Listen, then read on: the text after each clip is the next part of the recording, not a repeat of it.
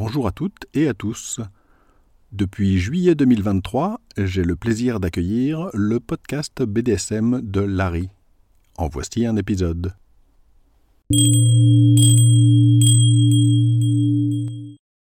Bonjour et bienvenue sur le podcast B D S M de Larry. Je suis Larry. Ceci est le trentième épisode. Dans cet épisode, je vais vous raconter mes expériences avec le porno B D S M. Première partie, pourquoi ?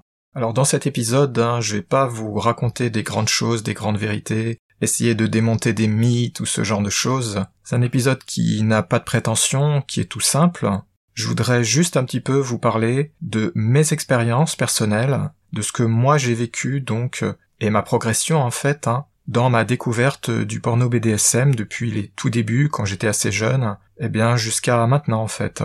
Je pense qu'un bon nombre de personnes pourront se retrouver dans ce que je vais décrire, et qu'un grand nombre de personnes qui vont écouter ce podcast auront eu des expériences plus ou moins similaires. Après, évidemment, ça dépend un peu de votre âge, hein, puisque si vous êtes relativement jeune, par exemple, ben vous avez probablement pas connu ce que j'ai connu au début, et à l'inverse, si vous êtes plus âgé que moi, je rappelle que j'ai cinquante-deux ans, si vous êtes plus âgé que moi, ben vous avez peut-être connu d'autres choses qui étaient disponibles avant que je sois suffisamment âgé pour y avoir accès. Donc comme j'ai dit que ce seraient mes expériences personnelles, évidemment, je vais pas du tout tenter hein, de faire une description extrêmement précise, détaillée de tout ce qui a existé. Je vais parler de ce que moi j'ai pu voir, de ce à quoi j'ai accédé. Donc il y a eu plein de limitations. Hein. Et puis il y a eu des périodes où je m'intéressais moins à certaines choses, donc je n'ai pas du coup vu certaines choses à certaines époques parce que ben je m'y intéressais pas spécialement, ou j'ai pas su que ça existait, et cetera. Hein, bien sûr. De la même façon, par exemple, hein, je vais ignorer tout ce qui date des années soixante-dix, par exemple, parce que j'étais trop jeune, bien entendu. Il a existé un porno B D S M hard dans les années soixante-dix, par exemple. Bon, bah ça, j'ai jamais réellement eu accès, parce que moi, je me suis intéressé à tout ça réellement, que à partir de mon adolescence, mais en fait, j'ai eu vraiment accès, accès à des vidéos porno, et cetera, ben, qu'une fois que j'ai eu dix-huit ans, où j'ai pu réellement aller dans des sex shops pour acheter des choses, en fait. Donc comme j'ai eu dix-huit ans en dix-neuf cent quatre-vingt-neuf, ben ça vous explique pourquoi ce que je vais décrire date de la fin des années quatre-vingts et surtout du début des années quatre-vingt-dix pour mes débuts. Perso, j'aime j'aime bien le porno en général et surtout ben évidemment le porno B D S M, mais pas uniquement ça, je m'intéresse à pas mal de choses, mais bon évidemment, hein, vous vous en doutez, je favorise quand même assez largement tout ce qui est B D S M au sens le plus large du terme. Comme dans mon B D S M, j'aime quand c'est possible faire des choses assez intenses, de façon assez compréhensible, hein, évidemment, vous en doutez aisément. Ce qui m'intéresse le plus dans le porno B D S M, ce sont des choses qui sont assez intenses, évidemment. Hein.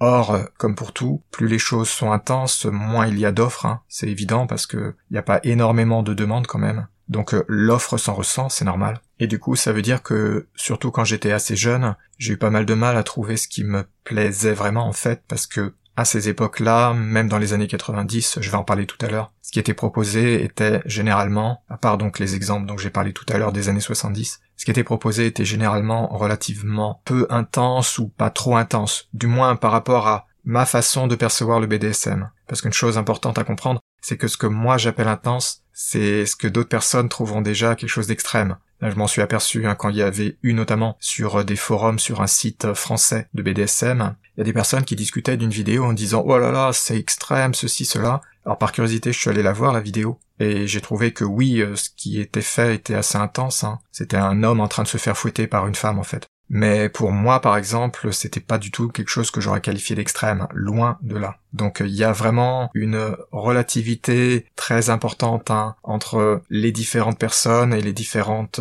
conceptions, les différents goûts, et cetera hein. Donc faut se méfier assez fortement quand on utilise des termes du genre intense, extrême, et cetera. Faut voir exactement qu'est-ce que la personne qui utilise ce terme veut dire, comment est-ce que elle, elle perçoit les choses, parce qu'on a souvent des surprises dans un sens ou dans l'autre. Donc comme je disais, bon, regarder du porno j'aime bien, mais j'aime bien aussi en faire, malheureusement je peux pas en faire aussi souvent que je voudrais parce que c'est pas facile, hein. Il faut mettre la caméra, ceci, cela, et puis bon ben filmer quand on est juste entre soi c'est pas top évidemment, hein. On peut faire que des plans fixes, ce qui est déjà bien. Donc j'en ai fait un peu, mais je n'ai fait que des choses qui sont privées évidemment, donc j'ai jamais vraiment pu publier de choses. J'ai bien mis des photos de moi et de copines sur internet, photos super censurées hein, évidemment. Et par contre des vidéos, bon là c'était trop demandé, là c'est trop compliqué. Pour l'instant j'ai pas pu faire des choses qui étaient vraiment montrables, ça posait trop de problèmes. Pour vous donner un exemple, là, une des filles avec qui j'ai fait le plus de vidéos, elle a plusieurs gros tatouages sur le corps et qui sont pas du tout faciles, même impossibles en fait à masquer. Et ces tatouages y permettent de la reconnaître aisément. Donc euh, évidemment, c'était impossible de faire avec elle des choses qui seraient ensuite publiées sur Internet. Donc euh, on a renoncé et on a gardé ben, nos vidéos pour nous uniquement, évidemment. Sinon, j'ai aussi des projets pour mon site en fait. J'aimerais bien pouvoir faire des vidéos de deux types en fait. Des vidéos un peu instructives, pas exactement des tutoriels, mais dans cet ordre d'idées-là en tout cas, pour illustrer au moins, éventuellement certains qui seraient plus ou moins des tutoriels, bon, sans avoir énormément de prétentions, hein, bien sûr. Je pense que le plus intéressant, enfin probablement ce qui intéresserait le plus les personnes qui visitent mon site, serait simplement des illustrations hein, de B D S M, sans tomber dans le côté euh, enseignement ou donneur de leçons, ce genre de choses, hein.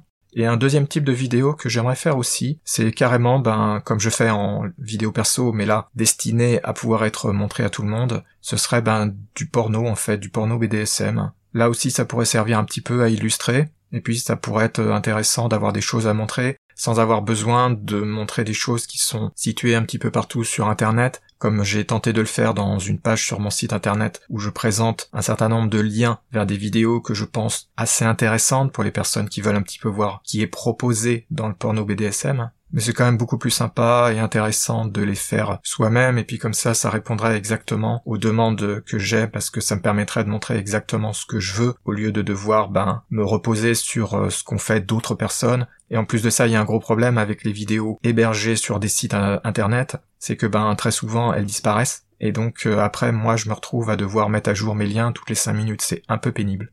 Mais bon, tout ça ce sont des projets que j'ai déjà tenté de lancer, pour l'instant c'est encore un petit peu en pause, mais j'y pense. Ça viendra peut-être un jour, ça viendra même sûrement un jour, mais bon, on verra. Deuxième partie, mes expériences avant Internet. Alors quand je dis avant Internet, je veux pas dire avant l'existence d'Internet, bien sûr, parce que peut-être que vous le saviez pas, mais Internet, en fait, ses débuts, hein, c'est dans les années cinquante. Généralement, quand on parle d'Internet de nos jours, on parle essentiellement du web, hein, des sites web, et puis de choses qui sont accessibles à tout le monde, à un prix raisonnable, ce qui n'était pas le cas, évidemment, hein, à mes débuts, quand j'étais encore adolescent, et puis ensuite même quand j'étais étudiant en informatique. À cette époque-là, c'était pas aisé d'accès, c'était assez cher, c'était lent, et cetera. Toutes les personnes qui ont connu Internet dans les années quatre-vingts ou même quatre-vingt-dix savent de quoi je parle. Personnellement, je n'ai pu réellement accéder à Internet, je n'ai eu une connexion que dans les années quatre-vingt-dix. Donc là, ce que je voudrais, c'est parler de mes expériences avant d'avoir cet accès à Internet. Dans la partie suivante, je commencerai à parler des expériences une fois que j'aurai eu accès à Internet. Avant Internet, évidemment, vous le savez, je pense, hein, il existait déjà plein de choses reliées au B D S M, plein de pornos. Il y avait des romans depuis très longtemps, des photos, des bandes dessinées, et même des vidéos. Alors à l'époque, hein, bien sûr, euh, des V H S, hein. C'était pas du D V D ou ce genre de choses, évidemment. Personnellement, les plus gros achats que j'ai faits, en fait, je les ai faits quand j'ai commencé à aller à Demonia. Demonia, c'est un sex shop B D S M qui se situe à Paris, qui est très connu, hein. Et j'y suis allé pour la première fois, soit quand j'avais dix-huit ans, soit quand j'avais dix-neuf ans. J'arrive pas à me rappeler quand c'était. Quand j'avais dix-huit ans, j'avais commencé déjà à aller dans des sex shops, mais je suis pas allé immédiatement à Demonia. D'abord tout simplement hein, parce qu'au début je savais pas que ça existait. La boutique avait ouvert en mille neuf cent quatre-vingt-six, donc seulement quelques années hein, avant que j'atteigne ma majorité. Pour des raisons évidentes, donc ben j'étais pas allé dans des sex shops avant d'être majeur, parce que ça aurait fait plein d'histoires, hein, vous vous en doutez. Personnellement, j'ai jamais été gêné d'aller dans des sex shops. Ça peut surprendre, surtout quand on sait que j'étais plutôt timide quand j'étais jeune, même si maintenant je me suis sérieusement amélioré. La seule chose qui me gênait, en fait, c'était qu'on me voit entrer dans le sex shop, mais pas pour la raison que vous pensez. La raison pour laquelle j'étais gêné, c'est que, quand j'étais jeune notamment, j'avais un physique qui me faisait paraître beaucoup plus jeune. C'est encore vrai aujourd'hui, mais c'était criant quand j'étais ado. Et à dix-neuf ans, si vous voyez les photos, on aurait pu croire que j'avais à peine quinze ans. Donc à chaque fois, j'étais un peu gêné pour acheter des revues adultes dans des kiosques à journaux, par exemple, ou bien au moment d'entrer dans des sex shops. Pas du tout à cause de l'achat lui-même, hein, ça, ça me gênait pas. Entrer dans le sex shop, ça me gênait pas non plus. Le problème, c'est que j'avais toujours peur qu'on me fasse des histoires à cause de mon physique, qu'on pense que j'étais mineur, en fait. Et c'était un vrai problème, hein, parce que avoir l'air d'avoir à peine quatorze quinze ans, bah c'est clair que si on vous voit comme ça entrer dans un sex shop, ou demander des magazines porno clairement marqués dix-huit plus, bah ça attire l'attention et ça risque d'attirer donc des demandes du genre « vous pouvez me montrer votre carte d'identité », et cetera. Donc c'était ça le problème en fait, sinon moi j'étais pas gêné d'y aller, et je suis toujours un peu surpris entre guillemets, même si je comprends la raison, hein, d'entendre des personnes qui ont beaucoup de mal à se décider à aller dans ce genre de choses, alors que moi dès dix-huit ans j'étais à fond dedans. Donc là où j'ai pu me procurer le plus de choses en fait, c'était chez Demonia. Je suis allé y acheter des bandes dessinées adultes orientées B D S M évidemment, j'ai acheté quelques cassettes V H S. Bon, en, entre nous, c'était pas terrible, hein. À l'époque, c'était vraiment pas terrible ce qui était proposé, et ce que eux faisaient, c'était pas top du tout, hein, sans être méchant. C'était vraiment beaucoup, beaucoup, beaucoup trop soft pour moi. C'était pas du tout ce que je voulais, en fait. Il a fallu que j'attende bien longtemps, d'ailleurs, pour trouver vraiment ce que je voulais en vidéo. Et aussi des magazines de bondage d'origine anglaise, qui étaient intéressants, mais bon, là aussi, il y avait le problème que c'était un petit peu soft. Mais enfin, il y avait des choses bien, il y avait une bonne qualité de photos, et cetera. Ils faisaient quand même des gros efforts, hein.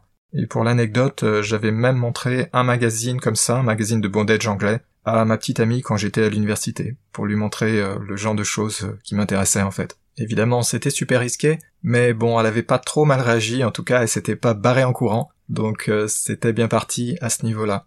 À part ça, ben, j'achetais des magazines, ce genre de choses, des magazines porno généralistes, et des magazines un peu orientés B D S M. Il y avait même des bandes dessinées, donc des magazines de bandes dessinées, en fait, orientés B D S M, qui étaient pas mal, comme par exemple B D X S M, qui publiait pas mal de choses assez intéressantes. Mais donc, hein, si je résume, à part les bandes dessinées, parce que dans les bandes dessinées, ils pouvaient aller très loin, faire des choses déjà très intenses, pour le reste, c'était pas totalement satisfaisant, c'était pas vraiment ce que je voulais. C'était déjà bien, hein, je me plains pas complètement, mais comparé à ce que j'ai découvert ensuite, c'était un peu ridicule, et donc j'étais pas entièrement satisfait, voilà. En plus de ça, c'était cher. C'était assez difficile à trouver, donc, parce qu'il fallait aller dans des sex shops, typiquement, ou bien aller dans les sections adultes, dans les magasins de location, de V H S, et cetera, ou chez les vendeurs de journaux, évidemment. C'était pas super pratique, c'était cher. Bref, au final, c'était pas vraiment très rentable, hein, ça faisait cher, pour une satisfaction qui était quand même euh, tout à fait moyenne. Mais les choses se sont améliorées ensuite. Troisième partie, les années quatre-vingt-dix et le début des années deux mille. Pour moi en tout cas, hein, ce sont les années qui ont été le tournant à partir duquel c'est devenu réellement intéressant et que j'ai pu commencer à trouver des choses qui étaient mieux que ce que j'avais trouvé avant. Hein. Je viens d'expliquer que j'étais pas totalement satisfait par ce que je trouvais avant. L'arrivée d'Internet, c'est ce qui a tout changé en fait. Et quand j'ai eu accès à Internet, quand j'ai pu accéder aux premiers sites porno, alors évidemment, si vous connaissez cette époque, hein, vous savez que c'était pas terrible du tout, c'était super lent. Les photos étaient petites, elles étaient pas toujours de bonne qualité. Et à cette époque-là, ça peut vous surprendre, surtout si vous êtes entre guillemets jeune et que vous avez jamais connu ce genre de choses. Mais dans un bon nombre de sites, les photos, elles étaient payantes à l'unité. C'est-à-dire, vous voyez donc des vignettes, et ensuite vous pouviez acheter un certain nombre de photos en cliquant sur les vignettes, et cetera. Et chacune d'entre elles valait par exemple un dollar ou quelque chose comme ça. Alors oui, je dis un dollar parce que ça a démarré tout ça aux U S A. C'est-à-dire les premiers sites commerciaux qui ont vraiment marché, et cetera. C'était des sites américains parce que, évidemment, Internet avait explosé aux U S A nettement plus tôt et nettement plus vite qu'en France, par exemple. Donc c'est assez bien connu que le porno, le sexe en général, hein, ça fait partie des choses qui poussent la technologie. Pour les cassettes V H S, par exemple, c'était bien connu que c'était un des grands facteurs, hein. Le porno, c'était une des raisons pour lesquelles les gens avaient commencé à acheter des magnétoscopes, ce genre de choses. En plus du côté enregistrer la télévision, et cetera. Et donc évidemment, très vite, hein, il y a des petits malins qui se sont rendus compte qu'il y avait de l'argent à se faire, donc ça a explosé, ça a été extrêmement rapide. Mais quand même, il y avait d'énormes contraintes, parce qu'à l'époque c'était lent, il y avait plein de contraintes au niveau des outils, il n'y avait pas d'appareil photo numérique décent en tout cas, il y en avait quelques essais au départ, mais ils étaient pas terribles. Enfin bref, on était encore très loin de la situation actuelle, qui est technologiquement à des années-lumière hein, de ce qui existait là, mais il y avait quand même pas mal de choses qui étaient faites. Il y avait aussi des D V D, mais ça, j'en ai pas acheté tellement, bah c'était pas très pratique, ça revenait moins cher, mais on pouvait pas trop savoir ce qu'il y avait dessus, et finalement c'était pas super rentable. J'avais acheté un certain nombre de photos comme ça, que j'avais trouvé pas mal, mais bon, c'était, comme je disais quand même dans la partie précédente, hein. À cette époque-là, c'était encore quand même les tout débuts, donc bon, la qualité y était pas, les photos étaient assez petites, les écrans des ordinateurs étaient encore assez petits, hein. Avoir déjà un écran huit cents par six cents, c'était déjà super bien, c'était lent, c'était cher, bon... C'était le début, c'était le début, ça allait s'améliorer rapidement, mais ça a mis du temps. En dehors des sites porno, je dois quand même aussi évoquer le cas de Usenet. Alors il y a des chances, surtout si vous êtes très jeune, que vous sachiez même pas ce que c'est Usenet, mais grosso modo, hein, de façon simplifiée, c'était une sorte de système de forum en fait, qui existait en parallèle aux pages web, ça existait avant en fait même. C'est-à-dire c'était un autre outil, de la même façon que le mail, c'est pas la même chose que des pages web hein, évidemment. C'était un, un autre type d'outil qui était spécialisé pour les forums et qui permettait ben, donc d'échanger du texte au départ, et très vite évidemment. Et ben les personnes qui l'utilisaient se sont dit ce serait quand même bien d'avoir des photos, notamment ben des photos porno hein. Et donc très vite, ces outils ont évolué pour rajouter la possibilité de mettre des fichiers, dont des photos, ou des vidéos même d'ailleurs. Mais à l'époque, les vidéos, c'était pitoyable. Et donc on a vu une explosion ben, de toutes les catégories de sexe, c'est-à-dire absolument tout. Depuis les hyper classiques, euh, excusez hein, si c'est un peu vulgaire, mais des blondes aux gros seins et ce genre de choses, jusqu'à ben toutes les catégories possibles avec euh, anal, euh, jouets sexuels, et cetera. Et puis bien entendu, ben... tout ce qui tournait autour du B D S M, même si à l'époque ça s'appelait pas comme ça encore, parce que le nom il avait été créé au début des années quatre-vingt-dix et il a mis du temps à se diffuser, donc on parlait plutôt de choses du genre bandage ou sadomasochisme, ce genre de choses, éventuellement de fétichisme. Sur ces groupes aussi, il y avait pas mal de choses qu'on pouvait trouver, mais bon, c'était un petit peu anarchique entre guillemets, c'était un peu le chaos, il y avait un peu du n'importe quoi, donc euh, c'était pas vraiment évident hein, de trouver ce qu'on aurait pu vouloir. Et en plus de ça, ben en France en tout cas, généralement c'était payant, donc il fallait avoir un abonnement supplémentaire en plus de votre abonnement à Internet. Mais on pouvait y trouver des choses. Alors de nos jours, euh, Usenet a presque complètement disparu, du moins c'est plus très utilisé, ça a été complètement détruit par le spam. Donc maintenant, bah, c'est un champ de ruines, hein. C'est quasiment plus utilisé parce que vous pouvez plus rien y trouver, il y a plus que du spam. Donc euh, ça a totalement perdu son attrait, au moins pour euh, tout ce qui est B D S M et même euh, sexe en général, hein, porno en général. Comme j'ai dit tout à l'heure, donc pendant ces années-là, ben ça a été une explosion, ça a été une course frénétique. Il y a eu plein de sociétés qui se sont créées. La plupart, évidemment, ben n'ont pas vraiment réussi à percer, mais il y en a qui ont réussi à faire des choses. Et ça s'est pas mal amélioré, notamment quand on a commencé à atteindre le début des années deux mille. Au moment où on commençait à avoir un petit peu plus de débit, à avoir des vidéos qui étaient possibles, et même à avoir du streaming de vidéos. Parce que ça existait déjà à cette époque-là. Alors évidemment, hein, comparé à maintenant, c'était ridicule, hein, c'était des vignettes. Mais ça marchait, et par exemple, une des choses qui m'avait pas mal marqué, c'est quand j'avais découvert le site B D S M Insex. Ça s'écrit I N S E X. C'est un site qui a eu une très grande notoriété à ces époques-là, avant que ben il y ait plein de problèmes qui font que ça a été arrêté, plus ou moins repris dans d'autres sites. Mais à l'heure actuelle, le site lui-même, il n'existe plus. C'était un site intéressant parce qu'il proposait pas mal de choses qui étaient relativement intenses, mais l'un des grands attraits de ce site, c'est qu'il faisait du streaming. Et il le faisait, si mon souvenir est exact, plusieurs fois par semaine, mais au moins une fois par semaine, à des heures différentes. Alors évidemment, le problème, c'est que c'était un site américain. Donc quand il faisait aux heures américaines, ben nous, en Europe, ça tombait en plein milieu de la journée, par exemple. Donc ben c'était vraiment la plus mauvaise heure possible, c'était pas possible d'y accéder, hein, parce que par exemple ça tombait pile au moment où vous étiez au travail par exemple. Mais heureusement ils variaient quand même leurs horaires pour permettre justement à une audience internationale ben d'assister quand même. Et donc ben qu'est-ce que c'était? Ben de façon très simple en fait. Hein. Ils avaient invité une actrice, alors c'était toujours des actrices euh, porno, hein, plus ou moins expérimentées en B D S M, parfois pas trop en fait. Et donc le patron, entre guillemets, le créateur de la société, ben il faisait des séances de B D S M comme ça en direct, et il y avait même une communication avec ben les personnes qui s'étaient abonnées au site hein, Insex, et il y avait une sorte de chat qui permettait d'envoyer des messages et de demander en direct, de faire des commentaires et même de demander des choses en direct. Alors c'était vraiment intéressant hein, de voir des choses faites en direct comme ça. Je suis pas sûr que c'était le premier, le seul à l'avoir fait, mais je pense que oui en fait. En tout cas, de ceux que je connais, c'était le seul à avoir fait des choses comme ça. De nos jours, évidemment, hein, faire des streamings, des choses comme ça, c'est banal. Vous en avez, par exemple, hein, sur YouTube ou sur Twitch, sur plein de sujets. Hein. Ça peut être sur Twitch, par exemple, beaucoup des jeux vidéo, mais il y a plein d'autres choses possibles. Vous avez aussi, évidemment, tout ce qui est les webcams, euh, les webcam girls, notamment. Il y a aussi des gens qui font des webcams B D S M, hein, j'en ai déjà vu passer, même si c'est bon, pas quelque chose de très répandu. Mais à l'époque, comme c'était très lent, Internet, et qu'il fallait des moyens techniques, et cetera, ben c'était quelque chose quand même de peut-être pas révolutionnaire, mais quasiment en fait, de faire ça avec du porno B D S M. Donc en résumé, ben c'était vraiment intéressant comme ça de pouvoir assister en direct, et pas juste de regarder une vidéo qui a été montée, éditée, et cetera. Bon, ça allait pas sans avoir des problèmes hein, avec le direct, il y a même une fois où j'ai vu un accident, Après, progressivement, je m'y suis moins intéressé, mais j'étais abonné, j'en ai vu un certain nombre de streaming, donc. Mais petit à petit, j'ai perdu intérêt pour ça, je me suis intéressé à d'autres choses, et de toute façon, après, j'ai appris, assez récemment en fait, hein, que bon, bah, il y avait eu pas mal de problèmes euh, dans cette société-là, hein. Le derrière du décor était pas super glorieux, visiblement, parce que celui qui avait créé tout ça, visiblement, c'est quelqu'un qui avait de plutôt sérieux problèmes de comportement, pour ne pas dire plus. Et d'après pas mal de témoignages, hein, il y a même eu une vidéo sur ce site qui expliquait l'histoire de la création et de la chute de ce site. Donc de ce que j'ai compris, hein, son attitude était devenue de plus en plus bizarre et même horrifique, et il a fait des choses qui allaient de limite de l'illégal au carrément illégal. Et des choses chaudes, hein, des trucs qui auraient dû l'amener à la police et à la justice. Hein. Donc c'est pas très glorieux, ça s'est pas très bien fini, il y a eu vraiment des abus euh, qui sont extrêmement déplaisants, et là c'est un euphémisme hein, de dire ça. Il y avait des témoignages qui étaient vraiment pas beaux à entendre. Hein. Mais bon, avant même d'en arriver à ces époques-là, moi j'étais déjà passé à autre chose, donc euh, j'avais pas trop suivi ce qui se passait sur ce site-là. Je m'étais intéressé à d'autres sites plus intenses, dont je vais parler dans la partie suivante.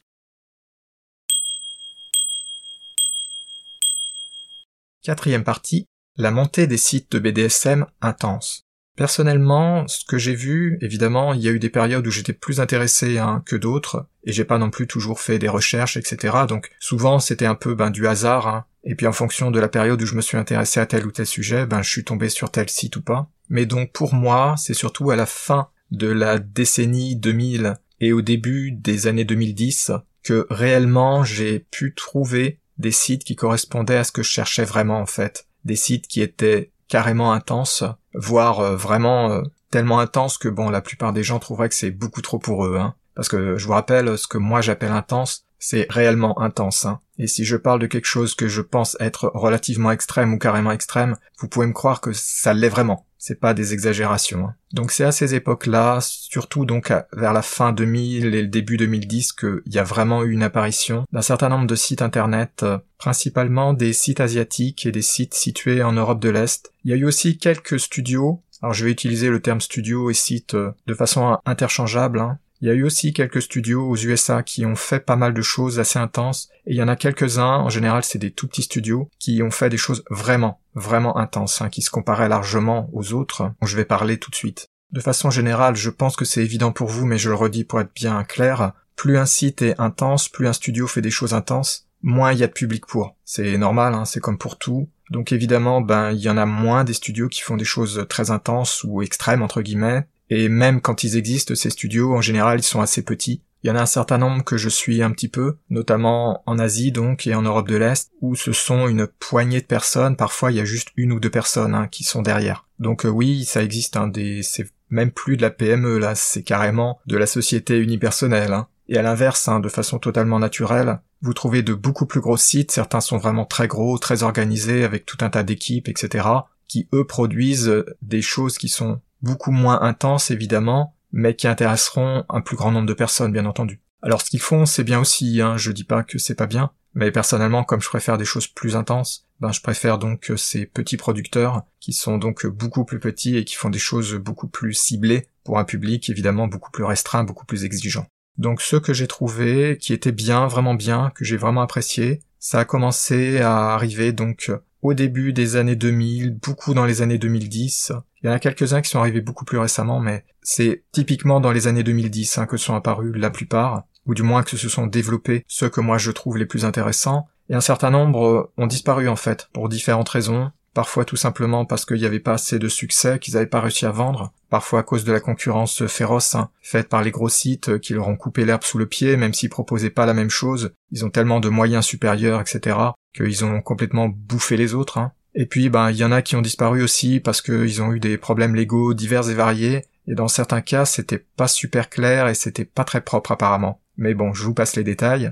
Donc bah certains étaient très bien et ont existé pendant quelques années, et certains continuent d'exister encore maintenant. Parfois ils ont changé de nom, mais on y retrouve des fois les mêmes personnes qui sont derrière, et parfois ben c'est toujours les mêmes qui continuent avec euh, donc derrière eux des années et des années ben d'expérience et plein de vidéos sur leur site. Parmi les meilleurs, il y a un certain nombre de studios japonais notamment, qui ont fait des choses qui sont pas forcément acceptées dans d'autres pays, parce qu'il y a ça aussi comme facteur, hein. C'est qu'il y a beaucoup de choses qu'on ne peut pas faire dans certains pays, et à l'envers, il y a des choses qui dans ces pays-là ne sont pas possibles alors qu'elles le sont en Europe ou aux U S A. Vous savez par exemple hein, qu'au Japon, c'est pas possible de montrer les organes génitaux par exemple, alors qu'en Europe ce genre de choses ça pose pas de problème, pareil aux U S A. Pour le B D S M ça pose aussi des problèmes hein, parce que vous avez des problèmes légaux, il y a le risque de se retrouver confronté à la justice si vous faites des choses qui sont un peu trop extrêmes entre guillemets, un peu trop intenses. Et c'est pas de la rigolade, hein, parce que vous voyez des pays comme par exemple l'Angleterre, où il est quasiment impossible hein, de faire des choses un petit peu intenses, parce que même quand on le fait en privé, on risque de se retrouver devant la police et devant la justice si on fait des choses trop intenses. Parce que là-bas, ils ont une mentalité assez bizarre à ce niveau-là, et on n'a pas le droit de faire ce qu'on veut, peu importe que ce soit consensuel, et cetera, hein, c'est pas le problème. C'est du moment que vous dépassez certaines frontières euh, un peu imaginaires et arbitraires, fixées donc euh, de façon vraiment très arbitraire hein, par la justice, et ben vous risquez de très gros problèmes. Et gros problème, ça veut dire la prison, hein, en fait. Mais comme il y a des pays, donc, qui sont beaucoup moins stricts sur ce genre de choses, eh ben, de façon assez naturelle, vous avez les choses qui sont intenses, qui sont faites dans des pays où, soit, ben, il n'y a pas trop de surveillance à ce niveau-là parce que c'est un petit peu plus toléré. Je dirais pas accepté parce que c'est peut-être un peu fort, mais au moins toléré. Par exemple, en Chine, normalement, le porno, c'est illégal. Mais vous pouvez voir des films B D S M chinois dans lesquels il n'y a pas de sexe, mais il y a du B D S M euh, carrément hard, quoi. Et le producteur, le créateur du site, en fait, explique sur chaque vidéo que ce qu'il fait, c'est à la limite de la légalité, c'est dans la zone grise, en fait, entre le légal et l'illégal. Et donc, ça explique aussi pourquoi, par exemple, il montre pas le visage des modèles, parce qu'il y aurait de gros risques si jamais ben on s'intéresse un peu trop à ces activités, que lui et les filles qui servent de modèles.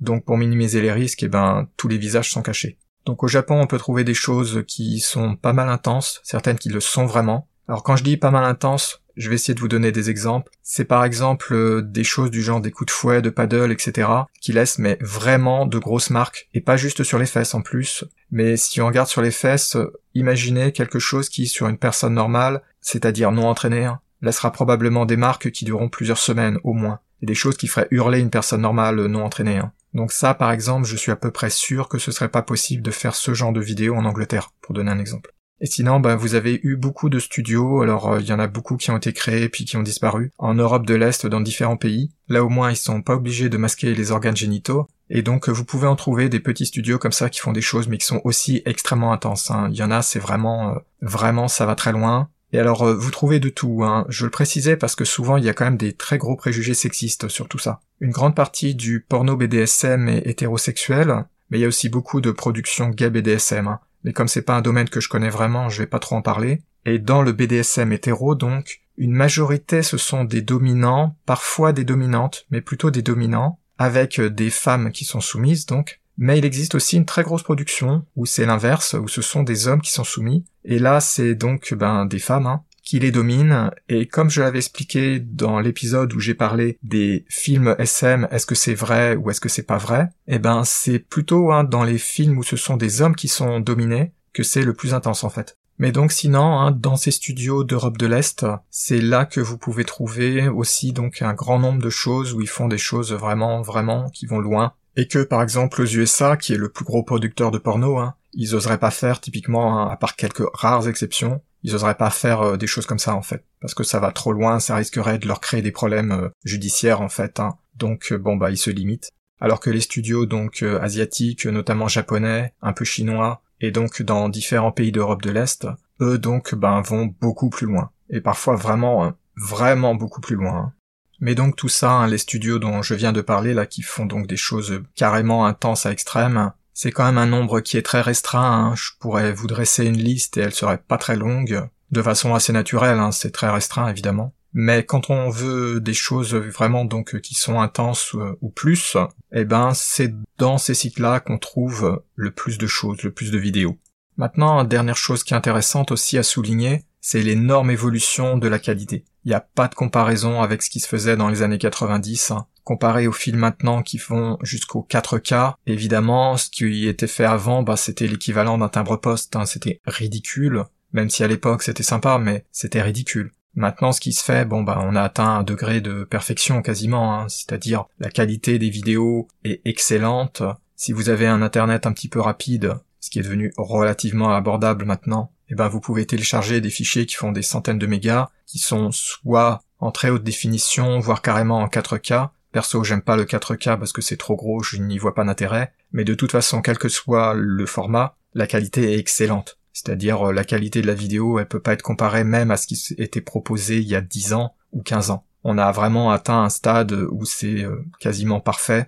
Et pour les studios qui mettent un petit peu de moyens pour l'éclairage, pour la qualité, et cetera, ben la qualité, elle est là, hein. Il y a vraiment pas de comparaison. On voit tout, c'est super clair, euh, il y a rien qui est flou, c'est souvent filmé de près, et cetera. Le son est très bien enregistré aussi, enfin bref, on a atteint quasiment, donc, hein, je viens de le dire, la perfection.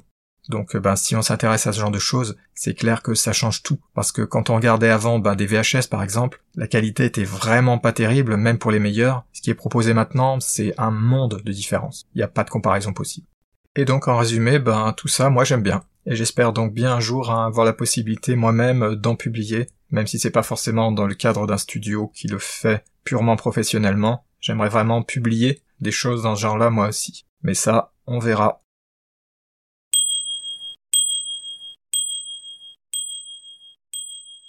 Eh bien voilà, je vous ai fait une petite présentation qui était, vous voyez, hein, tout à fait sans prétention, c'était juste euh, mon parcours, entre guillemets, pour utiliser un grand mot, l'évolution vue à travers mes yeux, de l'offre donc de vidéos orientées B D S M. J'aurais pu parler aussi d'ailleurs des vidéos non B D S M, mais grosso modo c'était à peu près la même chose, hein. C'est-à-dire euh, la qualité et tout ça, c'est énormément amélioré, il n'y a pas de comparaison. Et je pense qu'on peut aussi dire d'ailleurs que dans une certaine mesure, même le porno normal a aussi pas mal évolué, il y a pas mal de choses beaucoup plus intenses aussi qui sont faites, mais ça se compare pas avec quand même le B D S M je pense, où là il y a vraiment pas de comparaison possible. Je sais pas trop quel pourrait être le futur du porno B D S M, c'est une question intéressante à se poser, parce que à l'heure actuelle, bon techniquement, hein, je viens de l'expliquer, on a atteint quasiment la perfection, du moins pour les studios qui se donnent le moyen de faire quelque chose de propre, hein. Après, évidemment, on a toujours le problème de tourner en rond, hein. C'est le problème du porno, c'est que bon, il y a quand même des limitations à ce qu'on peut montrer, et cetera. Donc au final, ben, c'est toujours un petit peu les mêmes choses. Et pour le B D S M, c'est sûr que c'est un petit peu les mêmes choses. Il y a des gens qui font des choses plus originales, mais dans les choses un peu intenses, et cetera, bon bah ben, c'est typiquement des choses du genre le fouet, et cetera. Quand vous avez vu un film de ce genre, vous pouvez dire, ben j'ai vu tous les autres, hein. Même si c'est un peu simpliste de présenter les choses comme ça.